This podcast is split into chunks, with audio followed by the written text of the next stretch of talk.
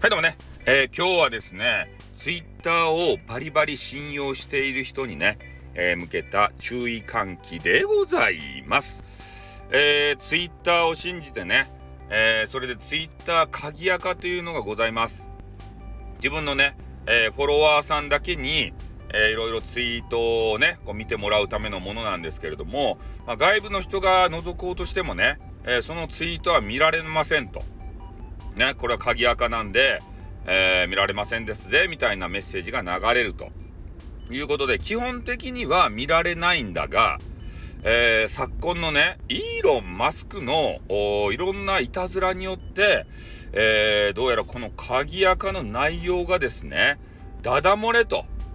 いうような事件が、この間ね、発生しているんですよ。ね。皆さん鍵垢にして、ね、ダンナーの悪口だったり、シーカレの悪口、ね、会社の悪口、いろんなことを言い放題じゃないですか。それすべて、ダダ漏れですから残念ということでね。これを聞かれた方は、まあ、ツイッター続ける場合はね、えー、当たり障りのないことを書くのか、まあ、それともね、インスタグラムにね、えー、移動するのか、どっちかを考えた方が絶対いいですよ。なんでね、鍵垢の内容がわかるか。まあ、これはね、特殊なツールを使ったり、ハッキングとかね、そういうのではないんですよ。もうツイッターの仕様がそげな風になっとるけん、もうダダ漏れなだけなんですね。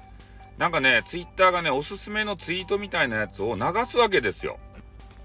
外部にね、普通の平場に。で、その中に、こともあろうか、えー、鍵垢の内容までもおすすめのツイートで流れてくると